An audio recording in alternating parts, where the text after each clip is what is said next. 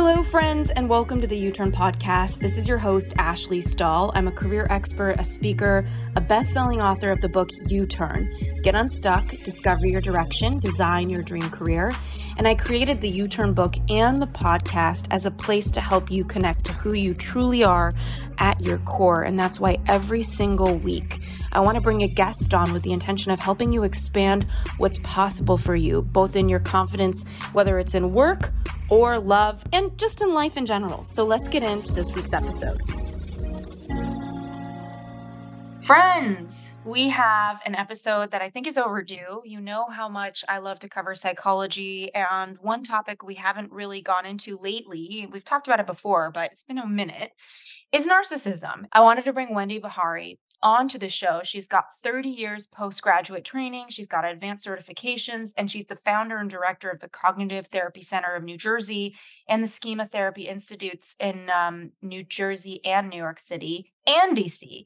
So her private practice is very focused on treating narcissists, partners, or peoples that are dealing with them, couples experiencing relationship challenges, um, she's also an expert in coaching people in interviewing, public speaking, um, which is something I've been doing, which is super fun, helping people yeah, yeah. with speaking, telling mm-hmm. their story. And she's the author of the book Disarming the Narcissist. And today, um, she was just named by Oprah Daily as one of the top books on this subject. So I'm very excited to be in her company for you with some questions around how to identify a narcissist, um, and and just navigating them because it might not be your romantic partner, might be a parent or a friend. Um, and I think that the lights really go on for people who don't even realize they're dealing with someone who is officially a narcissist. I also noticed that that word is used very freely and sometimes it's not accurate. So, without further ado, I'm way too caffeinated today. Thanks for being here, Wendy. Thanks for having me, Ashley. It's a, it's really a pleasure to be with you. Yeah, you too. And and I know that you have been, you know, obviously doing this work for decades. So I would love to hear a little bit about what drew you in. I imagine you had an experience with a narcissist of sorts. Um yeah, it always makes my heart hurt to think about them because as much as we don't want to be around them and be hurt by them, they're usually hurting more than everyone and that's why they are the way they are. But feel free to um, just tell us a little bit about what got you here. Sure. Yeah. Yeah. That's actually a really great insight on your part. They are incredibly impaired people with a lot of hurt underneath all that bluster. Um, it was a long time ago, you know, early part of my career. And as I, I write about this in my book, it was noticing that, I mean, I'm not shy, I'm not an inhibited person. I was new and, you know, still kind of learning, evolving in my professional self but I was finding myself incredibly triggered when I was in the company of someone like this, not even really fully understanding what this was, but recognizing that I was suddenly shrinking into this kind of old familiar way of coping, which is giving in, surrendering, apologizing, feeling guilty, avoiding, ignoring, neglecting, indulging. And that's not helpful and and realizing that this was kind of fascinating both what i was faced with which was pretty tough the narcissistic client themselves but also what was happening inside of me. And that began a journey with my mentor and colleagues and the team i was working with to begin to think about adaptations and modifications for our therapy model to work with narcissistic clients. And that's where it started. And from there it was really very rewarding experience of going through a process of beginning to first of all take care of me you know and teach other therapists how to do so which is how i spend a lot of my time but also you know in in preparation for working with this really challenging population because you can't treat them when you're not sturdy and it's hard enough to treat someone with narcissistic issues because they're not the best client in the room and they don't often come in willingly. They often come in involuntarily because someone has kind of threatened them to get help or else. So it's tough enough there. You need an effective approach, you need a sturdy therapist. And that's where it started for me. I know one of the qualities of narcissists is that they, it's like a, I don't know if a symptom is the right word, that they don't want to admit that they're a narcissist. So, how do you help someone that doesn't want to get help? Or would they not be considered a narcissist if they want help on the matter? It's a rare but not uh, unthinkable occasion. It happens where, you know, there are some types. I mean, we have to think about narcissism as something that isn't just a one size fits all. There is narcissistic personality disorder, which is the sort of proper clinical term. We often think of that as a very grandiose, you know, the classic entitled, look at me, you know, arrogant type. Um, but along the spectrum, there are variations, there are levels of intensity, there are numbers of traits that one may possess. So you can have a bit of a narcissistic style and not necessarily have a full blown narcissistic personality disorder. Mm-hmm. There are some who will walk in because they're feeling panicked and they're feeling on the edge of their seat. They've lost a job, they're having a health condition, they're looking for help. Most people with issues of narcissism want a pretty quick fix. They're not really sitting down to spend a lot of time with you.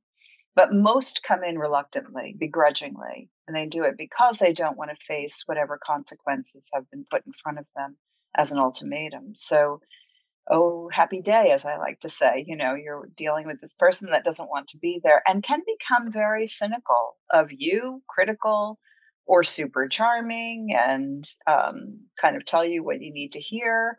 Be a good storyteller, be very distracting and interesting in many cases, uh, but doesn't really want to dive deep into the dark waters of emotions you know, when I think about narcissists, like we were saying earlier, it's like I feel like that term is used very lightly and people are kind of called narcissists quite easily. So I thought it would be interesting to actually take a look at like what are the identifiers. Like I know you have, you know, 13 traits and usually if somebody has 10 of them it's pretty official and then again not everyone is a therapist that can diagnose someone and we have to be mindful of that so my friend, are you ready to stay hydrated this summer?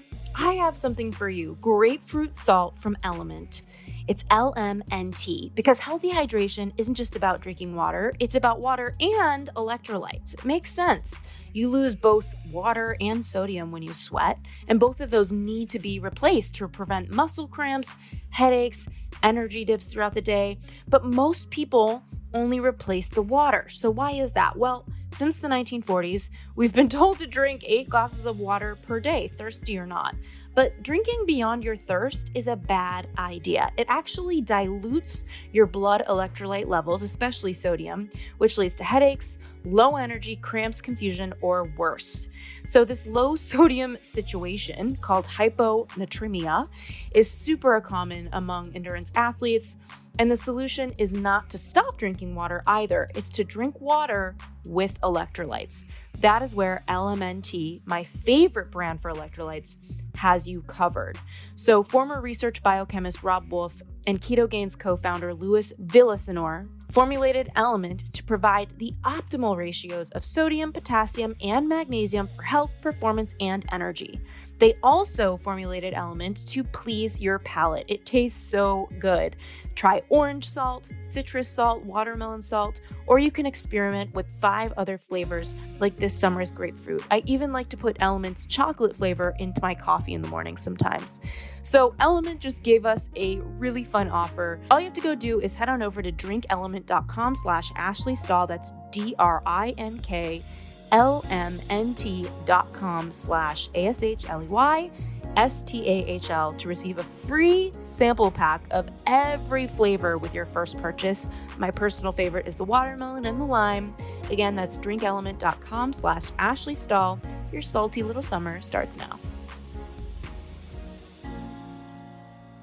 It, what are those 13 traits that we could go through for everybody here is a note taker like this is what i've learned about the u-turn listeners which i love them so much yeah. um yeah. so yeah just kind of walking us through those so that we can i don't know start to reflect yeah and you said something that's really important as we talk about traits of narcissism and there are probably more than the ones i've listed in the book and there's variations on the ones I've listed in the book. But you know, we don't want to ever jump to conclusions. It is all over the internet. You are so right. Everyone's a narcissist now. Everyone. I mean, if you just talk about yourself for two minutes longer, you're a narcissist. If you suddenly forget someone's, you know, holiday, anniversary, birthday, you're a narcissist. Um, there's also the mythology, and I will say mythology because it's unfortunately what makes a lot of people very popular in this field of narcissism is they're out there calling the narcissist a demon mm. a devil the satan you know they are they are devils you must run they are horribly toxic poisonous people and they do some pretty harmful things. There's no doubt about it. They can be very dangerous at times, they can be volatile, they can be abusive. They're not all abusive in that violent way. They're not all, you know, um, they don't all escalate to that level of volatility. So we want to be careful not to make assumptions. They're not demons, these are highly impaired people that can do a lot of harm in their relationships with others, including their children. Mm. Um, and in some cases, it is unsafe, and safety is a priority. So the only choice is to really remove yourself and to get to safety. That's number one. But I work with a lot of people who have chosen to stay in these relationships and conduct the grand experiment to see if it's possible to get some kind of sustainable, meaningful change. It's hard, but it's not impossible. Mm-hmm. So, what are the traits? You, you have someone who is not, it's not that they cannot be empathic. It's that they are not good at empathy and therefore they don't deliver empathy very easily. They are so preoccupied with how they are showing up. They are so preoccupied with their own self-protective, you know, measures that they're not paying attention to the impact of their behavior on you or what's happening in your internal world. Hmm they can be incredibly arrogant. They can be, they're very self absorbed. So, for starters, you have someone who is highly self absorbed, who demonstrates this type of entitlement. You know, the rules don't apply to me. I make the rules, I break the rules. I'm entitled to mm. special privileges. I'm not an ordinary citizen. So, you have the entitlement uh, aspect of that. They can be controlling and domineering, you know, my way. Mm-hmm. Um, they'll accuse you of being controlling, particularly when you're not in agreement with them, because you know it's okay if everything you're bubbly and happy and you're agreeing with them and you're nodding and you're applauding and you're adoring them. But the minute you have your own point of view or you step aside and express an opinion or a wish or a longing or a disappointment, God forbid, then you can end up in the throes of their devaluing, critical behaviors. So you know, they're also charming. They can be very charming and they can appear, as many of my clients will describe, those who are on the offended side of the equation, um, they can appear to be heroic, even. Like, God, you know, he was so charming and heroic. When I met him, he would do anything for me. And then we look at it carefully and we deconstruct it and find out that it was eh, kind of at his convenience, not necessarily yours. Mm. It's something that he could do. So you know the superheroism is also about you know getting that kind of recognition and status and winning the prize because you know at the end of the day they are all about winning the prize they are all about the self-righteousness also i think one of the things on the list or one of the things that we could add to the list so it's all about who's the winner who's the loser who's right who's wrong who's good who's bad it's a very binary way of operating and there's reasons for that, but that's what you're up against. And I think most of your listeners who are thinking about the people in their lives who are narcissists would be thinking, how do I know when I'm really in the throes of someone beyond these traits, which may or may not be so obvious right up front? And it's that feeling that you get in your gut and that feeling you have of suddenly being erased, suddenly being invisible, like not being seen at all only for what you can bring to the table in the way of agreement, recognition, status, adulation. Mm-hmm. You know, I, I guess kind of for the note takers, it's like I heard you say no empathy, kind of wanting to be the hero of the story. I also heard you mm-hmm. mention charm. Would charm be considered yes. a trait? Absolutely. um, I'm just kind of listing these out: empathy, hero of the story, charm. What were a few other ones that I just want to make sure I put a point in them for people to write down? Entitled. That's Entitled. a big one. That's really a, a hallmark trait of narcissism is just this ever abiding sense of being entitled. Mm. There's arrogance, there's control, there's, um, in many cases, although I don't think this is on my list, but it comes up so often, there's this sense of this kind of proprietary behavior with the partners, like I own you. mm. um, and jealousies, but they can also be equally dismissive, mm. devaluing, defensive, mm. critical, mm-hmm. right? Demeaning. So, you know, there's a lot of D words attached to it. I call it the denial, the devaluing, the dismissive, the defensive. It's all of those that also show up when they are discovered in acts of betrayal, mm. in acts of lying. Mm. This also brings us a bit into gaslighting, right? And people ask me, what yeah. is gaslighting? And I've said before on the show, it kind of feels like you know your sweater's red and somebody tells you it's blue. And then you start mm-hmm. to wonder if you have if you're colorblind or you're missing something. That's mm-hmm. gaslighting. It's like you you have one truth, they have another. You feel so clear about your truth. And then suddenly you you're questioning yourself so much. Um, can you talk a little bit about how this might look for someone? Um, I did a narcissist five, six, seven, eight years ago after I called off my wedding to a really good guy. Mm. I was looking for five years and I was just kind of vulnerable, like new to dating. And he was super charming entrepreneur, um, came from a really rough upbringing on the East Coast, and he really struggled to empathize. Um, I was just so enamored by mm. his mm. um, charm and his success that I just let myself be around him. Um, but he also, you, talk about something in your work that I thought was super interesting, which was around um, like sexuality, um, you know, like being hypersexual. And there's all these different ways that narcissists can show up, like shame, infidelity, betrayal um, he had this thing where he would compare me to other people saying that they were sexually better for this reason or that better. It always made me feel like so demeaned, like I wasn't enough. Mm-hmm. And I was, I remember losing like 10 or 12 pounds in a relationship with him. And my mm. feeling was like, you look so skinny, like you're so gaunt and he would make comments like oh you know i'm more attracted to you now. And so he was really and i'm, I'm a pretty lean person so it was really abusive relationship. I'm so proud of myself for getting out because i know how hard it is for people to get out. I work in mm-hmm. psychology and it took me seven months to get out and i know that so mm. many people fall prey to the charm. Um so yeah I, I'm, I'm just curious to understand like how can someone identify gaslighting? Because you want to be receptive especially romantically if your partner says hey i don't see it that way you want to hear what they're saying, but then you also want to know when you're being gaslit and it's, you know, dysfunctional.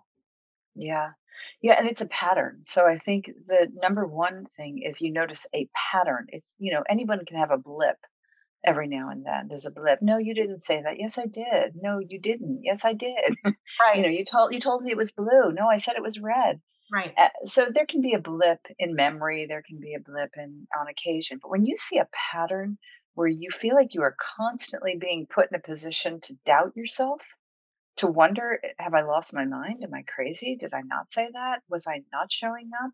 Maybe it was me. Maybe I was the one who provoked that.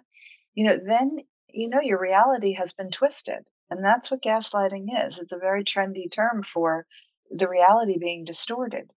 Yeah. And you think, well, why would someone do that if they're not a monster? And the answer is, you know, there certainly are psychopaths, you know, people who are more geared to, I mean, they have narcissistic traits too, but they are more geared to taking a lot of pleasure out of causing pain. That's not the narcissist. The narcissist doesn't get pleasure out of causing pain, they get pleasure out of winning and whatever it takes to win, no matter what the cost. And so that means if they have to subjugate you, get you to doubt yourself, well, first of all, they get a better grip on you by doing that. Second of all, they get you to do what they want. And third of all, they get to be the winner. So it's not the pleasure isn't in hurting you, the pleasure is in winning and being right and being in control, being in command. And that doesn't make it okay or any better than any other reason or motivation. It's just, it's a different motivational track or a different trajectory, if you will. And that's when you know it's gaslit. It's like, gosh, this is the pattern. It's like nothing I say is ever remembered correctly. I feel like, am I losing my mind or is this some kind of a game that's being played? And, you know, it could have been like two minutes. I see it all the time in session. I can say something or they'll say something and I'll repeat it. And they look right at me and say, I never said that.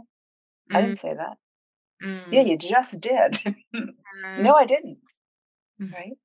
Wow it's fascinating. Um, and, and, you mentioned something else, if I can yeah. just add on to that, Please. Ashley, because you said something very important about your own story, mm-hmm. which I appreciate you sharing. It's you know, there's this other trendy phrase that's being used now called trauma bonding. And, you know, with narcissism, what you described, where when you get caught up in that cycle of my reality, you know, I can't count on my own reality, I can't count on my own voice, my own assumptions, my own assertions about things.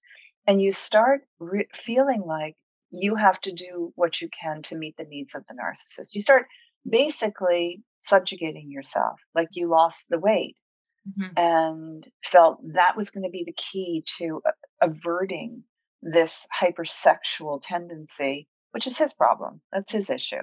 Mhm. But so many partners will get caught up in that, you know, feeling of if I just shut my mouth more, if I just agreed more, if I just lost the weight, if I just wore more makeup, if I were just sexier, if I would just do more interesting sexual things, then, you know, we'd have a better connection. Right. He would be happier, he'd be less angry, he'd be more faithful to me, etc.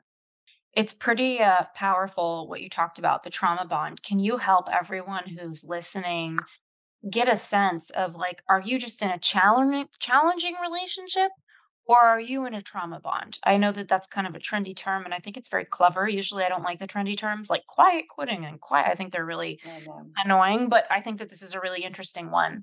Um, I also, eh, nothing's black or white, right? So I hear that there's a lot of like, you know, if you feel chemistry instantly, maybe it's your trauma. And sometimes you just have instant chemistry. It's a really cool vibe. Um, so can you talk to me a little bit about what are some misunderstandings? What does it maybe look like?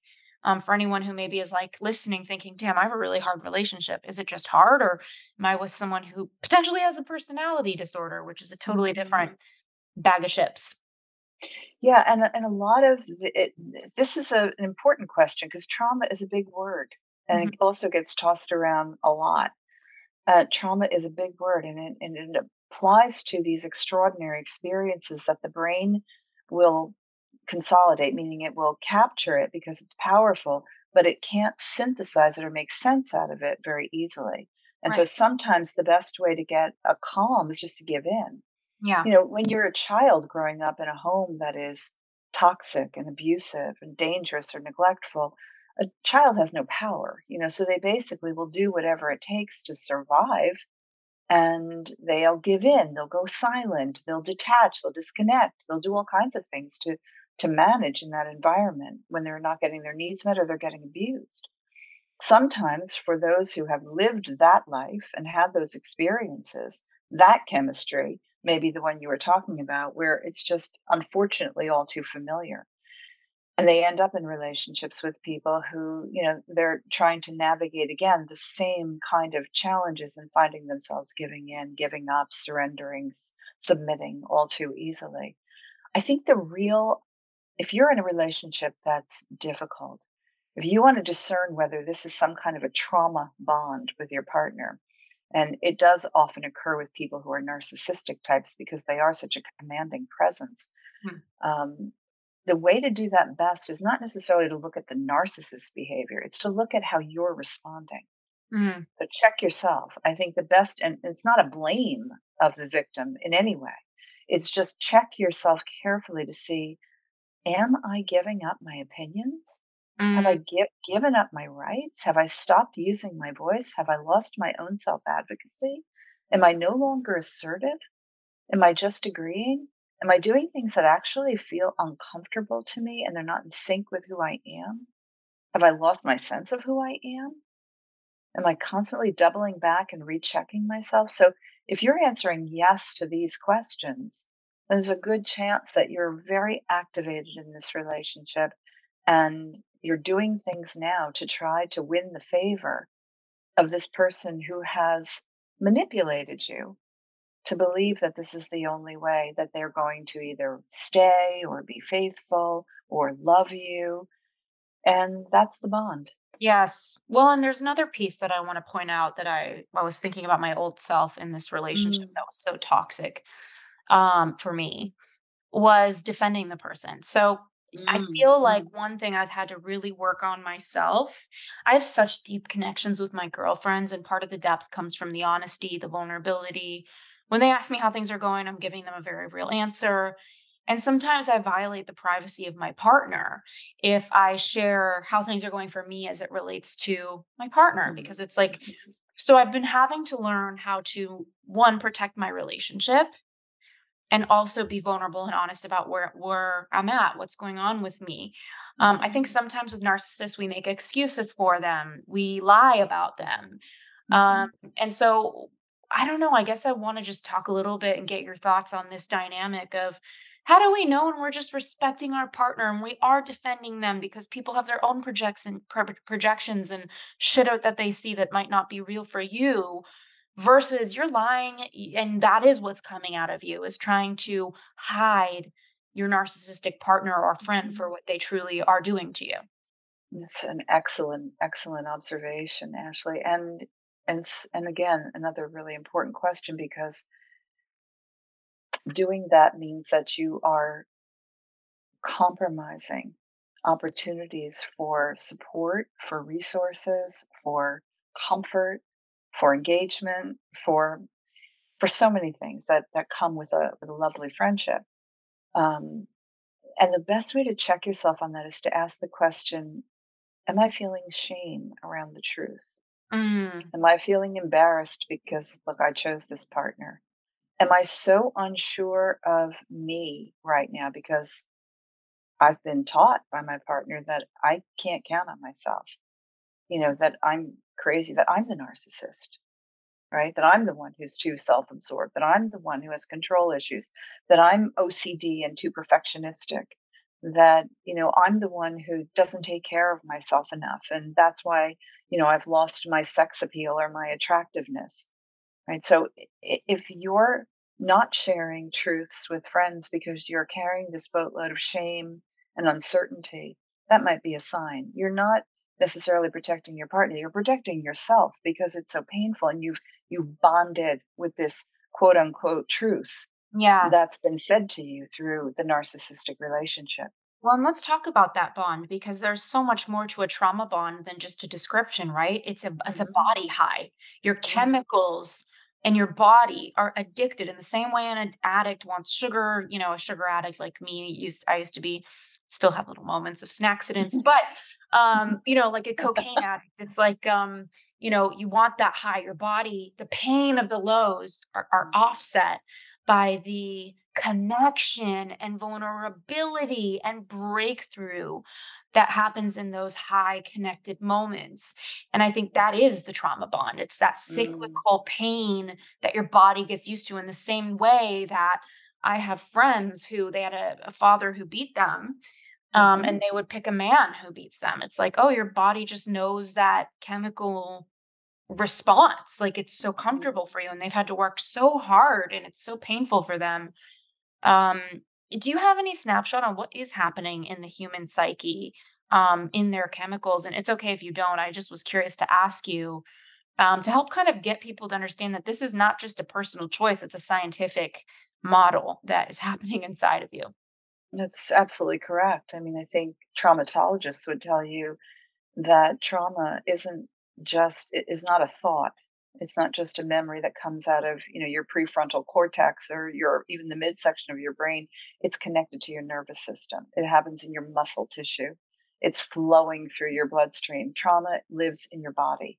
Mm. And so you are literally remembering, not explicitly, it's more implicit than that. You don't even know you're remembering, but you if you pay attention, you can take signals from your body that will show you exactly what you just described. We used to call this years ago when I worked in domestic violence.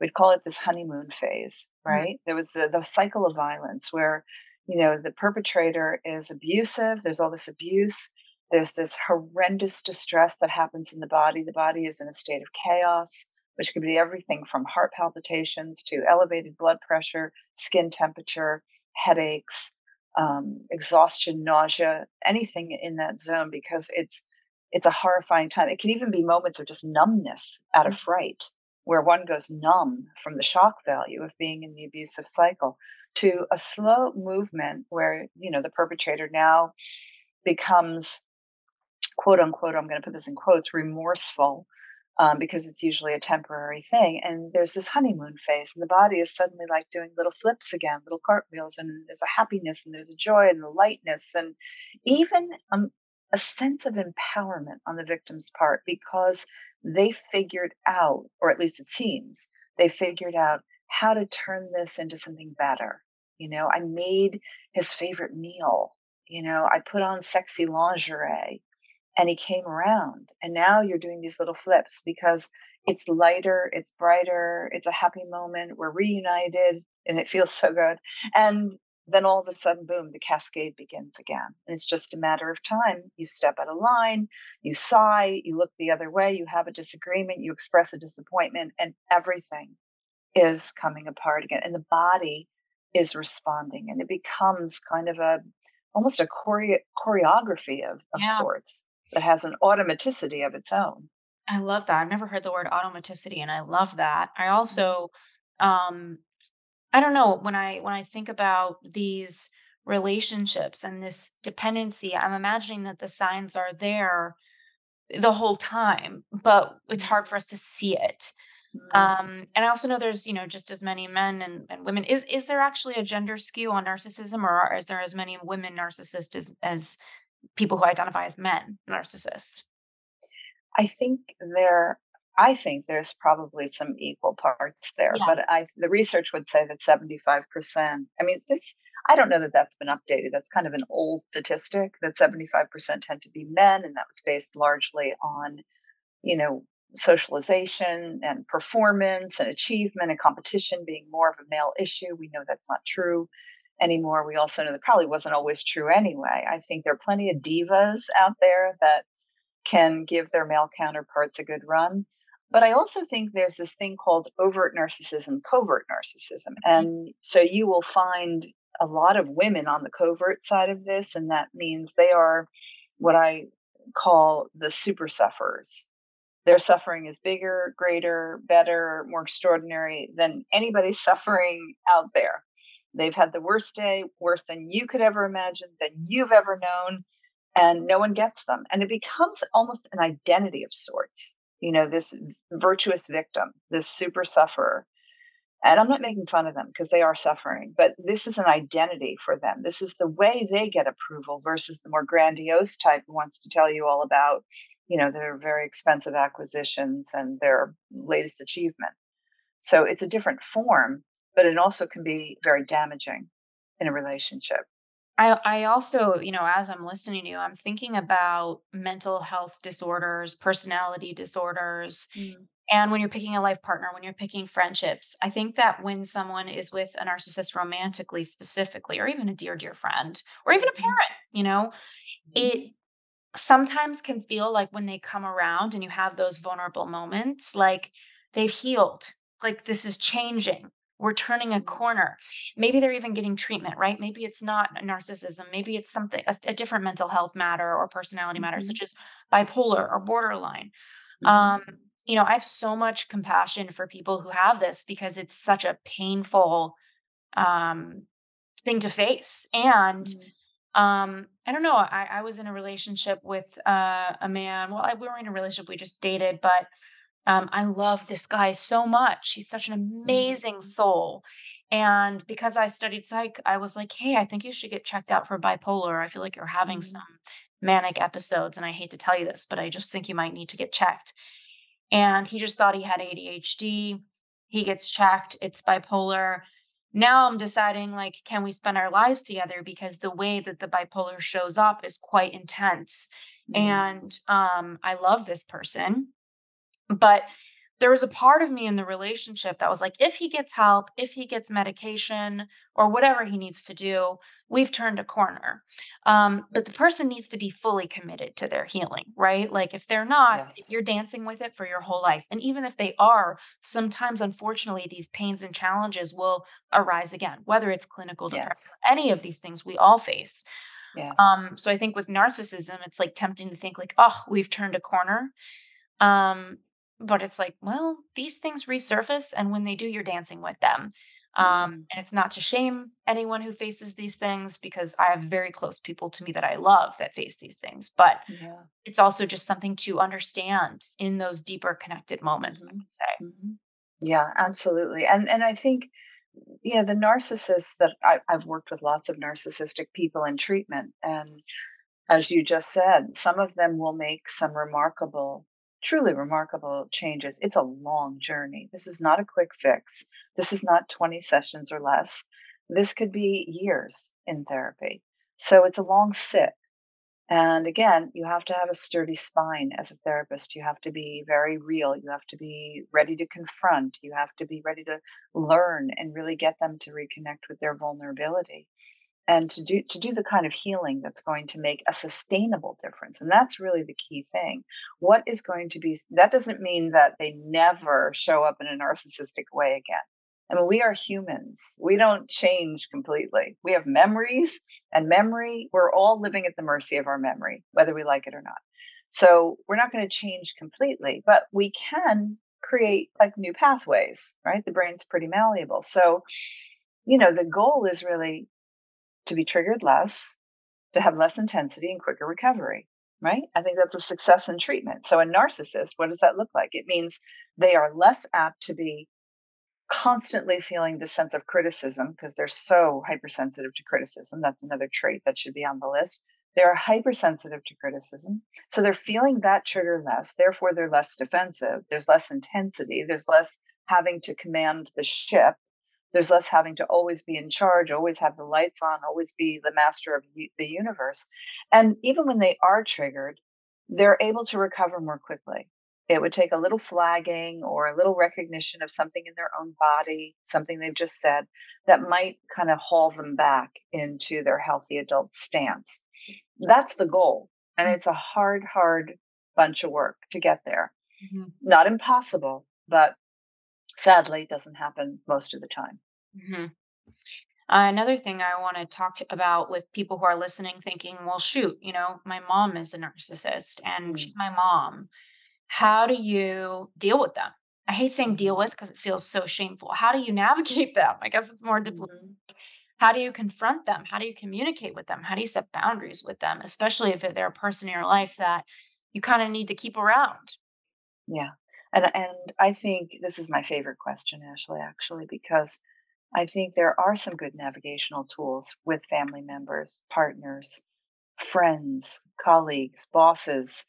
A little trickier with bosses when your job is, you know, at stake, but there are ways of navigating. And I think that when you apply, so everybody, you know, like hold your breath for a second. I'm going to say the word empathy and we're going to clarify what that means because I get accused all the time of being, oh, Wendy doesn't really know narcissism if she's talking about using empathy.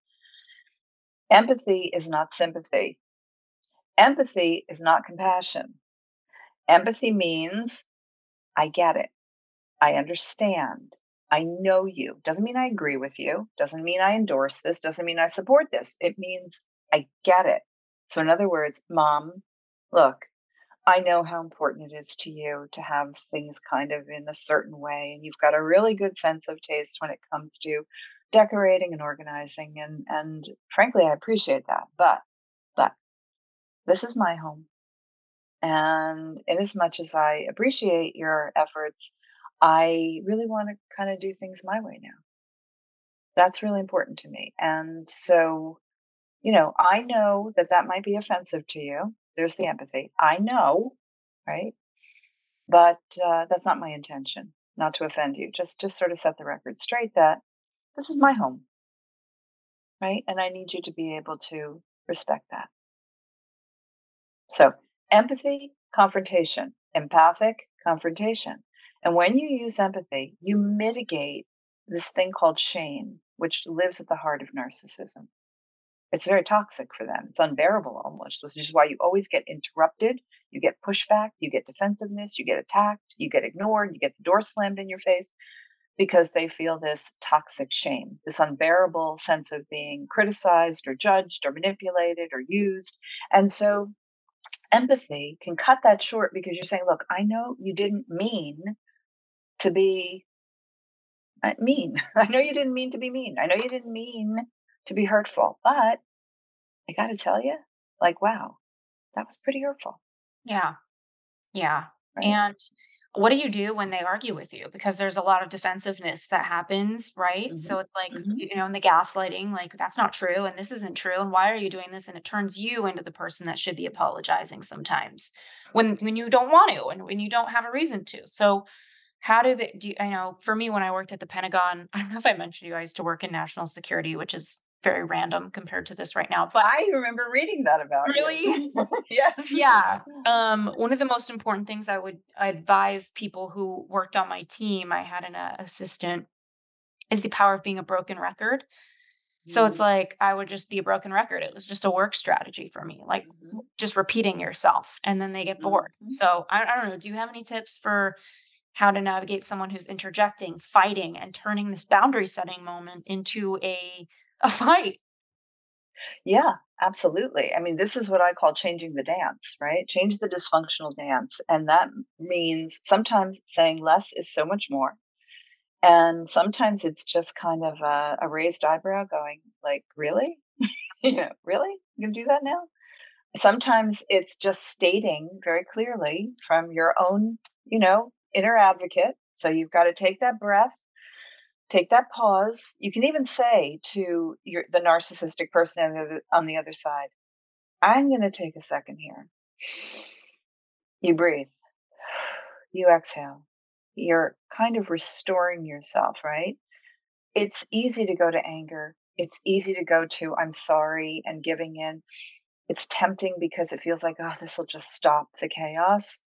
But you want to change the dance. You want to reclaim your voice. You want to recapture your rights. And so better to just take that moment get your little vulnerable self out of the way for a second. Remember that you are an adult with rights and you don't have to be angry. Anger is so exhausting.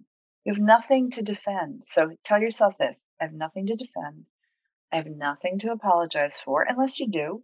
In most cases you don't and then you can say i'm not doing this right now I'm not going to do this right now because you know what? We're going to the dark side. And I'm I'm tired of going to the dark side. So I'm going to step away. Clearly this is important to you because I can see the intensity. So if you want to come back to it, I'm happy to, but not like this. Mm, that's so- and then you step away. Mm-hmm. Yeah, it's it's uncomfortable. I think a lot of navigating narcissism is around self-soothing, right? Like why don't people set boundaries? Because it feels uncomfortable to set them, right? Yeah. And so yeah. an inability to set a boundary is an inability to self-soothe in a lot of ways. It's an inability yeah. to sit in that really uncomfortable feeling of like not being liked, not being approved, whatever. And we right. these moments where we can like ourselves for someone someone else's approval that isn't going to really care, you know, potentially later. Um, yeah, yes. that's beautifully stated, actually. And it's true. It's a confrontation. The problem with confrontation isn't so much what the narcissist is going to do. We can predict very often how they're going to react. Even right. if you say it eloquently, we know how they're going to react. The problem is we can't tolerate how it's going to make us feel. Yeah. So when you can build tolerance around their response, you can start training yourself to kind of hear it more as white noise and know that that white noise signal means I'm checking out now, right? Like not doing this now. We're going to the dark side. It's time to stop. Oh, what now? You're in control? Now you're in charge of the conversation? You say, no, I'm just in charge of my own decision making. And right now, I'm not willing to do this. In fact, in the spirit of protecting our relationship, I'm going to step away. Oh, aren't you something? Thank you. Step away. Step away. I love that vibe from you. I love that version of Wendy. Thank you.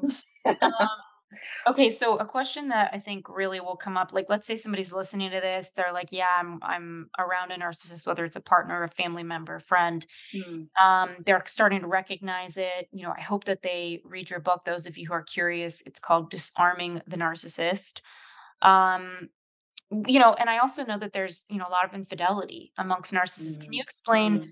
I have a two part question. One is, you know, why is that the case? And the second part is, how do you ever trust yourself again after you choose this? Because you chose it. And I remember a therapist telling me when I got out with that guy for eight months who was so charming and t- toxic for me. Mm-hmm. She was like, First, you're crying over losing him, but believe me, in a few months, you'll be crying at yourself for letting him into your life. She was so true. Like a few months later, I was like, Oh my God, I literally hate myself for letting this happen to me. Mm-hmm. And then I forgave myself, moved on, and I've had great partners ever since. Good but that stuck with me. And I also remember this very distinct moment. I went to the doctor and she was like, Oh, you've lost weight. And I said, Yeah, I was in a relationship with a narcissist and got out. She took off her glasses and she she validated me. She said, Wow, I am so proud of you for getting out of that. Those are very hard to get out of. Mm. And something about her acknowledgement really like started crying in the doctor's office. Like, thank you for mm-hmm. seeing me, like seeing how hard that mm. Cause it's a chemical bond. It's hard to stop, you know, smoking cigarettes. It's like your your chemicals like it. So exactly. And that is one of the reasons that makes it very hard. There's also those who are, you know, in relationships with narcissists who have children. And leaving the narcissist means you're probably going to be forfeiting 50% of your time with your children to the narcissist who is not protective, yeah. who is not interested, who does not play by the rules, where your kids may be in danger. And you know what?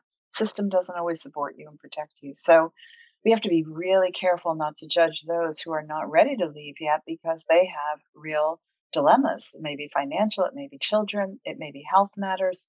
So we have to be careful to support those who may still need to stay and try to do what I call the grand experiment of being healthy in these kind of unhealthy places and right. caring for themselves. The question you asked me so many good questions. I always do that. One little piece. Oh, it's just like my my head is is like blowing up with um, responses. But let's first say infidelity. Narcissists I'm going to try to answer them all together. The narcissist is in many ways like a toddler. Okay.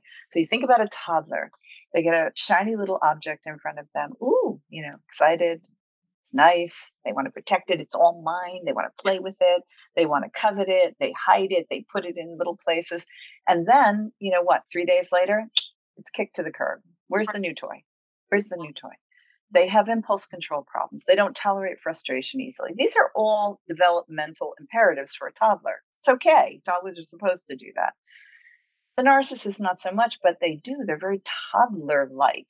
Mm-hmm. And because they don't tolerate frustration, they don't tolerate their own vulnerability. They're in so much pain, many of them deep down at the core, so much insecurity, so much shame, that getting all of this attention from maybe a sex worker, maybe porn, where you can superimpose yourself on the image and pretend you're the studly one. Uh, maybe just an affair, you know, where there's no strings attached. It's all about the rush. Talk about chemical. It's all about the rush. It's all about the I can be anything I want to be. I can have this at my convenience. I don't have to worry about pleasing somebody else because I'm paying for this, or I'm looking at this on the screen, or this is just kind of maybe a one shot fling. So it's very tempting. They have a strong self stimulating mode in their makeup. And mm-hmm. it's a way of avoiding and distracting. It's not an excuse, but I do think it's an important explanation. And I always say to listeners, educate yourselves as much as you can because the more you understand this very complicated personality, the more you liberate yourself from that kind of self doubt, self questioning, self blame that can come up. Learn all you can because then it just makes sense mm. and it's not so tedious. I think there's the what you mentioned before about, you know, in hindsight, you look back, and one of the beauties, one of the, the kind of the beauty and the beast of reflection is that when we reflect, we can say, oh, yay, me, you know, like I'm finally in a better place. But one of the beasts of reflection is that it can lead to regret why did it take me so long? What's wrong with me? How did I end up there? Why would I choose somebody like this? What is my problem? And then comes the fear. How am I going to trust myself to go out there in the world again and not repeat this pattern? I don't trust me becomes the battle cry. And it's a lot of really learning. Again, I'll go back to what I said earlier of putting your eyes on yourself. Pay attention, not just to the person sitting across from you on that date. Pay attention to the way you're showing up. Am I giving in too easily? Am I just nodding along to things that I absolutely don't agree with? They might even be non negotiables for me. Have I just withheld information because I feel ashamed is this person asking me questions and actually listening to the answers? Or is it all about them? Mm. Right. So watch yourself. Are they constantly interrupting me that I can't even finish a complete sentence? And am I saying anything about that or am I just tolerating it? Mm. So watch yourself. You can become a very good scrutinizer of Mm. what's going on out there. And it may take, you know, one, two, five times before you really see it come to life because, you know, narcissists, they can hide in plain sight. Right. And then also, you know, what comes to mind for me, I had a really good friend. She had an incredible relationship. Everybody was like, "Oh my god, you guys are so cute." Comes to find out, he's like lying about his mom have cancer, having cancer to her. He Mm, cheated on her 3 months ago and impregnated the girl. And then he's lying to that girl about the mom having cancer as an excuse to see the other one. And he's using the cancer appointments allegedly as a way to hang out with both of them. And then he gets found out and he's continuing to lie. I read somewhere that one out of 25 people are sociopaths in America. Um, do you have any updated statistics on like how many people in this country are narcissists? Um, because I think it, I don't know, it just might help people realize like this is way more common than we probably know. I, I don't know the updated statistic to answer that question, but I do know that I think there's a greater sense of awareness, which is why it's out there. I do think there's also a lot of myths about what it is and what it isn't. And sometimes people are talking about sociopaths, not narcissists. Right. Um, and, and again, if we can think about it along a spectrum, I mean, it's helpful to be educated about narcissism, but it's also important not to jump to conclusions that what you're seeing is narcissism. Right. Just recognize that there may be traits of narcissism in your partner. That doesn't mean run for your life. It might be something that can actually be modified, fixed, adapted if you have someone who has a full blown narcissistic personality disorder, it, it's probably going to be a lot harder to get that kind of sustainable change um, without help. I mean, it's definitely with without help, it's it's a no go. I mean, Mm, they've got to have professional help if that's the case. But I do think that there's just a greater awareness of this now that it's out there, and I think we need to take a moment, catch your breath, do your homework and look at yourself and recognize how have I shifted? I'm so different in th- this relationship than I am when I'm with my friends, than I am when I'm at work with my colleagues. I really suddenly become very different. I get there's something getting triggered in me, and that might be meaningful mhm, to get a better assessment of the person you're actually living with or dating or married to. mhm, Um, a lot of the people I treat are women who are struggling with the effects of betrayal trauma mm, because they have been in relationships with narcissistic partners who ha- are, you know, serial cheaters, who have this hypersexual dimension, who are living other lives, uh, like totally other lives. And the problem with betrayal trauma, unlike other trauma, is that you're living with the perpetrator. You're living with the person who has Yeah. actually created the trauma. And There's so mind fuck for you. Yeah. yeah, exactly, exactly. So it's it's it's very difficult.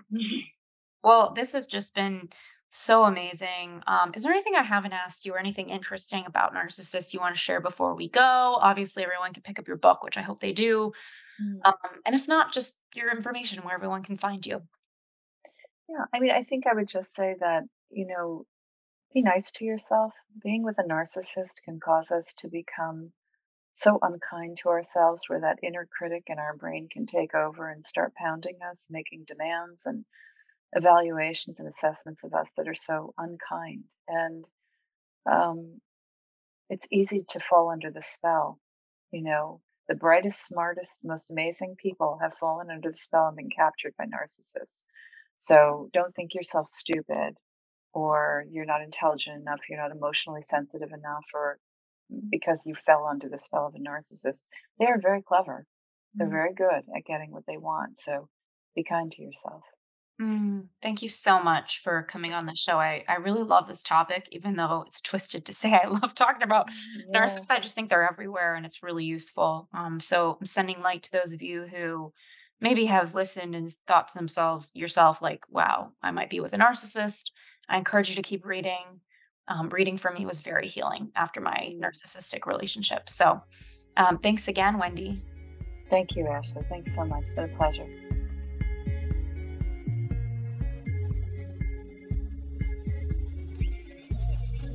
Thank you so much for tuning into the You Turn podcast. And thank you again so much for our sponsors. We are here because of you and to our listeners. Thank you for checking out our sponsors. We always pick people and brands that we trust and we believe in. And just for listening to the show, writing your reviews on the Apple app, and just being willing to make your own U turns. We'll see you next week.